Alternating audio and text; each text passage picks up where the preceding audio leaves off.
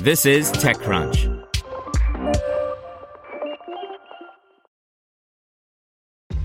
This episode is brought to you by ShipStation. You know, some things take a lot of work, like sending little robots to far off distant planets. And just as that's challenging, so too is running a successful e commerce business, especially when there's so much to do. So I want to introduce you all to ShipStation. Now, I love using ShipStation because of its easy to use dashboard, which makes managing orders and printing labels a breeze and super smooth. Oh, and the customer service is just out of this world. It's exactly what you need to help grow your business. Sign up for your free 60-day trial at shipstation.com slash technews. That's shipstation.com slash tech news. Brought to you by Flatfile. Nearly everyone has dealt with formatting CSV or Excel files so the data can be correctly imported into an application. It's a pain. Our friends at Flatfile are working on Concierge, which offers no code, collaborative workspaces for onboarding data. No fumbling with FTP uploads, emailing sensitive Excel files back and forth, or formatting yet another CSV template. Ready to solve data chaos? Visit flatfile.io. Indonesian investment platform Fundtastic lands $7.7 million Series A. By Catherine Shu.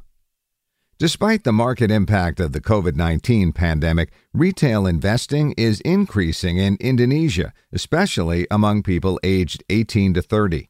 Today, investment platform Fundtastic announced it's raised a $7.7 million Series A to tap into that demand, with plans to launch new products for retail investors, reports Deal Street Asia.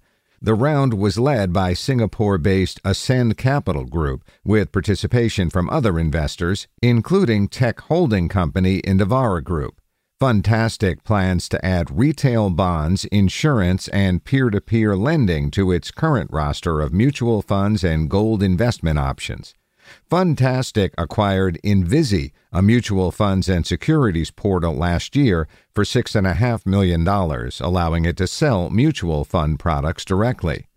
Based in Jakarta, Fundtastic was founded in 2019 by Harry Hartono, Frankie Chandra, and Medwin Susilo. While capital investing in Indonesia remains relatively low, with many preferring to invest in real estate instead, that number is gradually increasing as young professionals diversify their holdings. The Indonesian Stock Exchange is also launching initiatives to attract more retail investors. Other startups focused on making retail investment more accessible to Indonesians include Ajaib and Bibit, which both recently raised funding. Want to learn how you can make smarter decisions with your money? Well, I've got the podcast for you.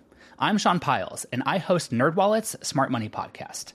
Our show features our team of nerds, personal finance experts in credit cards, banking, investing, and more. And they'll help you make the most of your money while cutting through the clutter and misinformation in today's world of personal finance. You'll get clarity on strategies to help you build your wealth, invest wisely, shop for financial products, and plan for major life events.